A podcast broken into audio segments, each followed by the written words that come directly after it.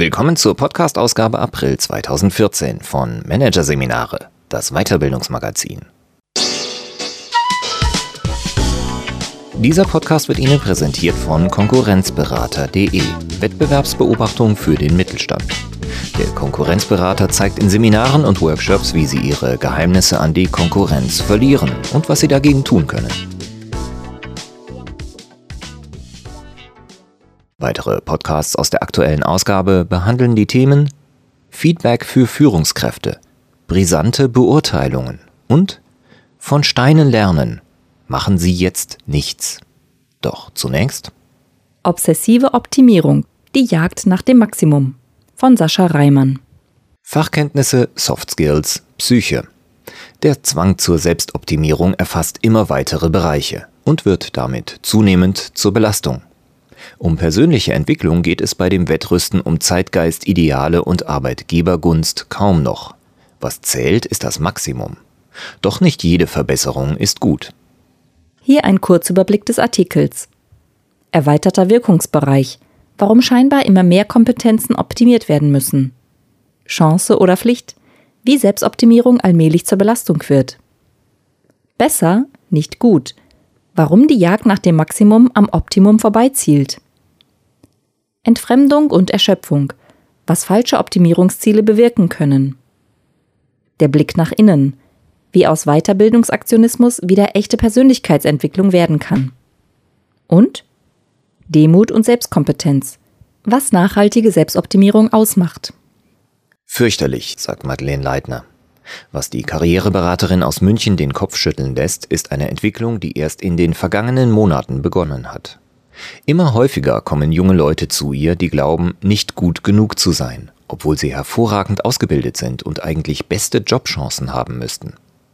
Die sich extrem unter Druck setzen und die Hilfe der Expertin suchen, um Optimierungspotenziale auszuloten.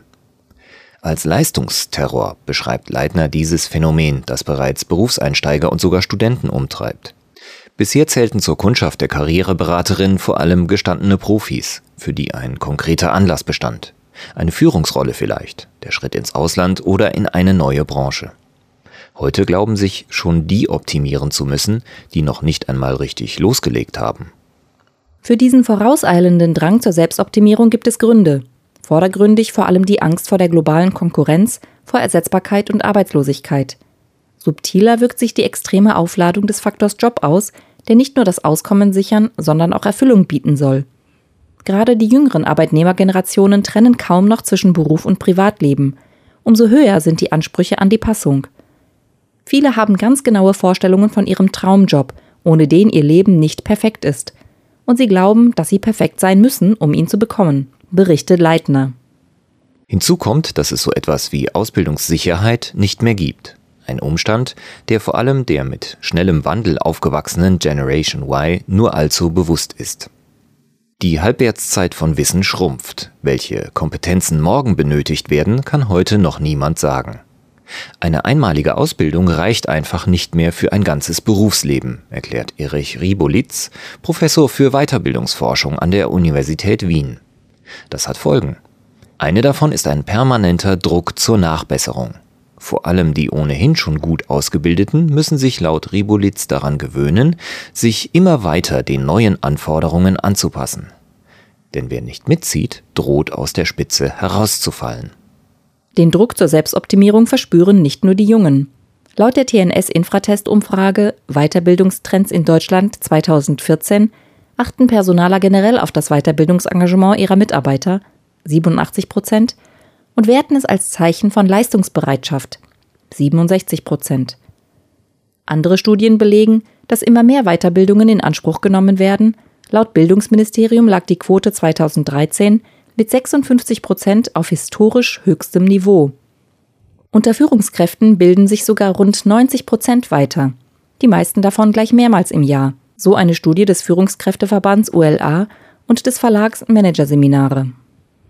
Dabei zeigt sich, dass nicht nur die Zahl der Weiterbildungen steigt, sondern sich auch die Art der Optimierungsziele ändert.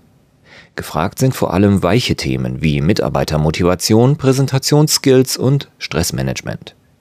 Die Lerninhalte kommen näher an die Menschen heran, erklärt Ribolitz. Früher hat Fachwissen über Karrieren entschieden. Heute sind es eher persönliche und emotionale Kompetenzen. Ribolitz sieht darin eine zunehmende Verwertung der Leidenschaften. Kreativität, Vernetzung und Kommunikation sind demnach erfolgsentscheidende Kompetenzen, weil sie stabil sind und die immer kürzeren Wissenszyklen überdauern.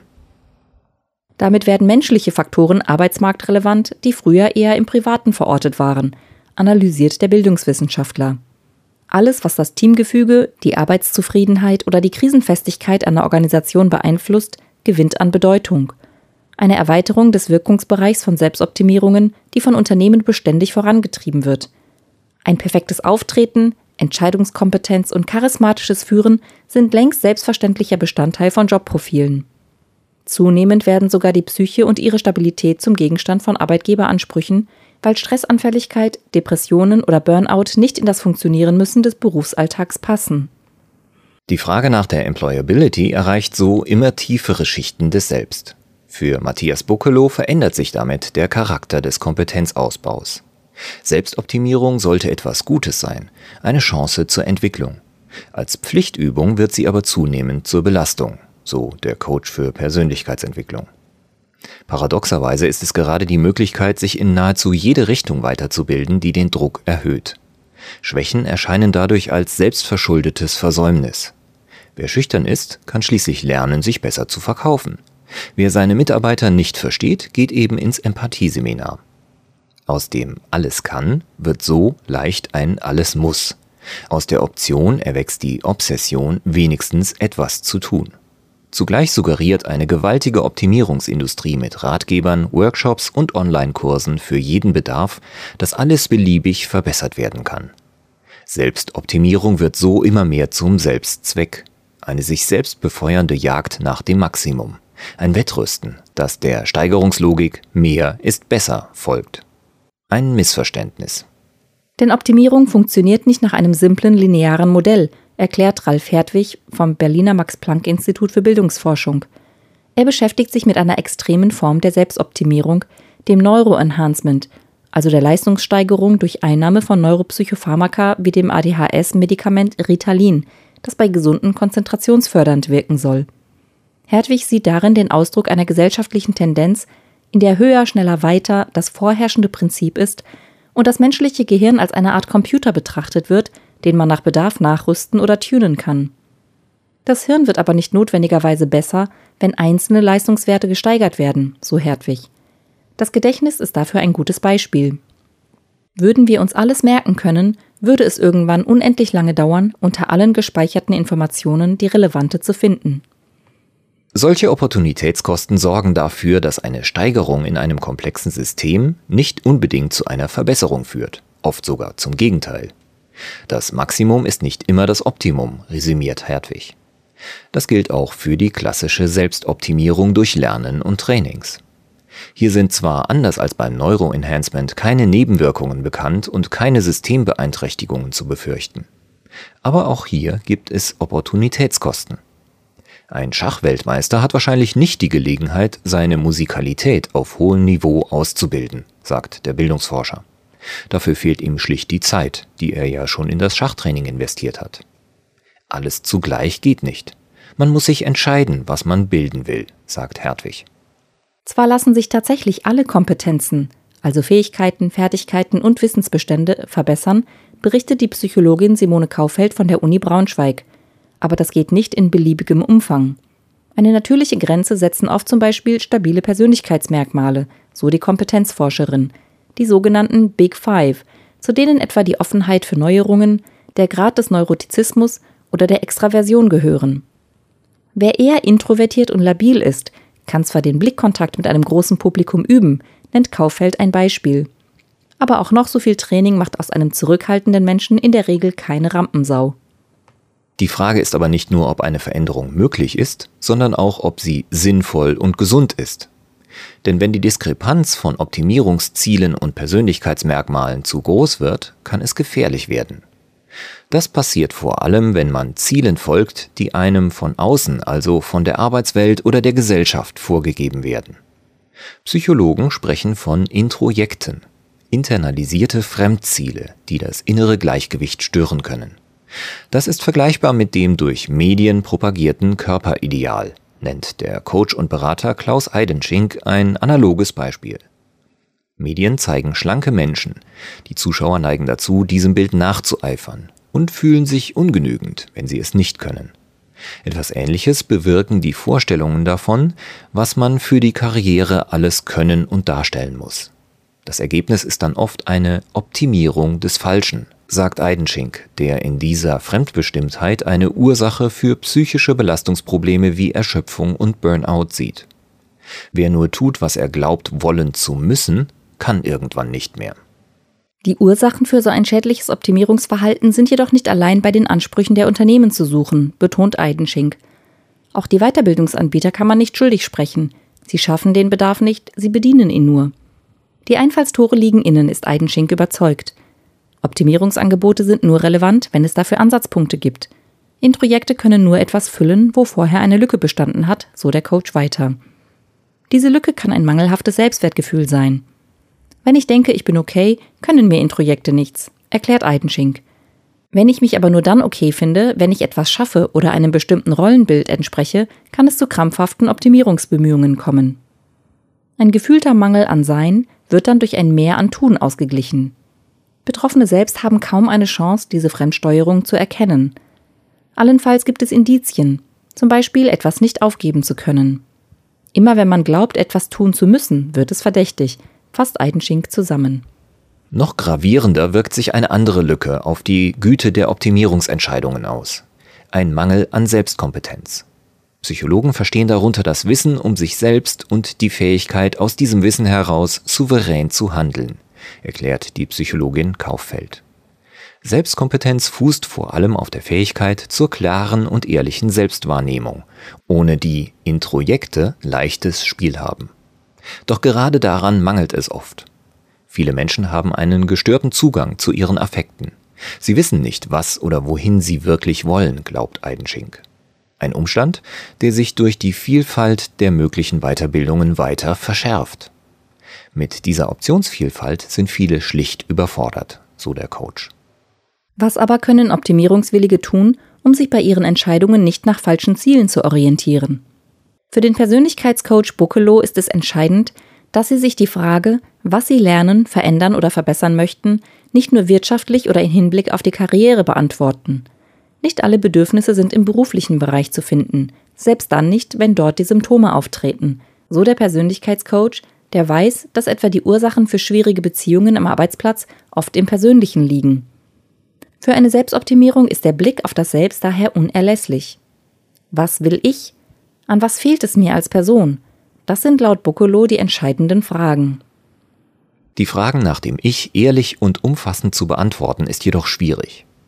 Selbstbeobachtung allein, ohne ergänzende Fremdeinschätzung etwa durch Vertraute oder einen Coach, kann kaum alle Ecken der Persönlichkeit ausleuchten. Auch ein rein kognitiver Zugang reicht nicht aus, glaubt Ludger Beckmann. Der Netzwerkpartner beim Managementzentrum Lautrach schult Führungskräfte in Selbstkompetenz. In seinen Seminaren üben Teilnehmer, sich ganzheitlich zu verstehen und auch die unbewussten Aspekte ihres Selbst zu erfassen. Das Unbewusste hat die Hosen an, betont Beckmann. Um souverän handeln zu können, ist es Beckmann zufolge erforderlich, die verborgenen Gefühle und Motive zu kennen.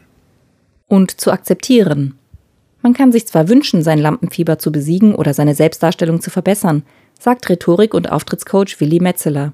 Aber um eine Angst zu überwinden, muss man ein gutes Verhältnis mit ihr finden, statt einfach über sie hinwegzubügeln. Das gilt auch für beruflich relevante Eigenschaften. Ein ungeduldiger Typ kann beim Projektmanagement leicht in Schwierigkeiten geraten.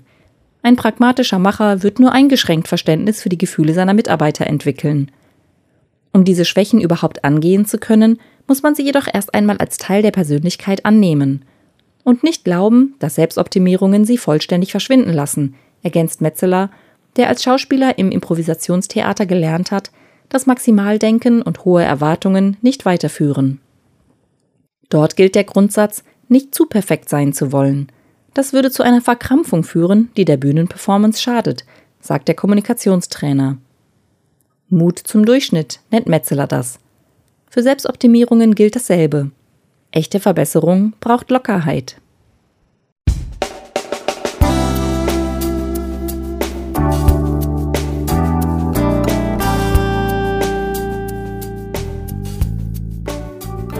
Sie hörten den Artikel Obsessive Optimierung. Die Jagd nach dem Maximum von Sascha Reimann aus der Ausgabe April 2014 von Managerseminare, produziert von Voiceletter.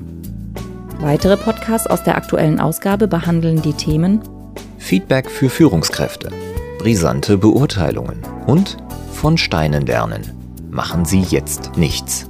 Weitere interessante Inhalte finden Sie auf der Homepage unter managerseminare.de und im Newsblog unter managerseminare.de/blog.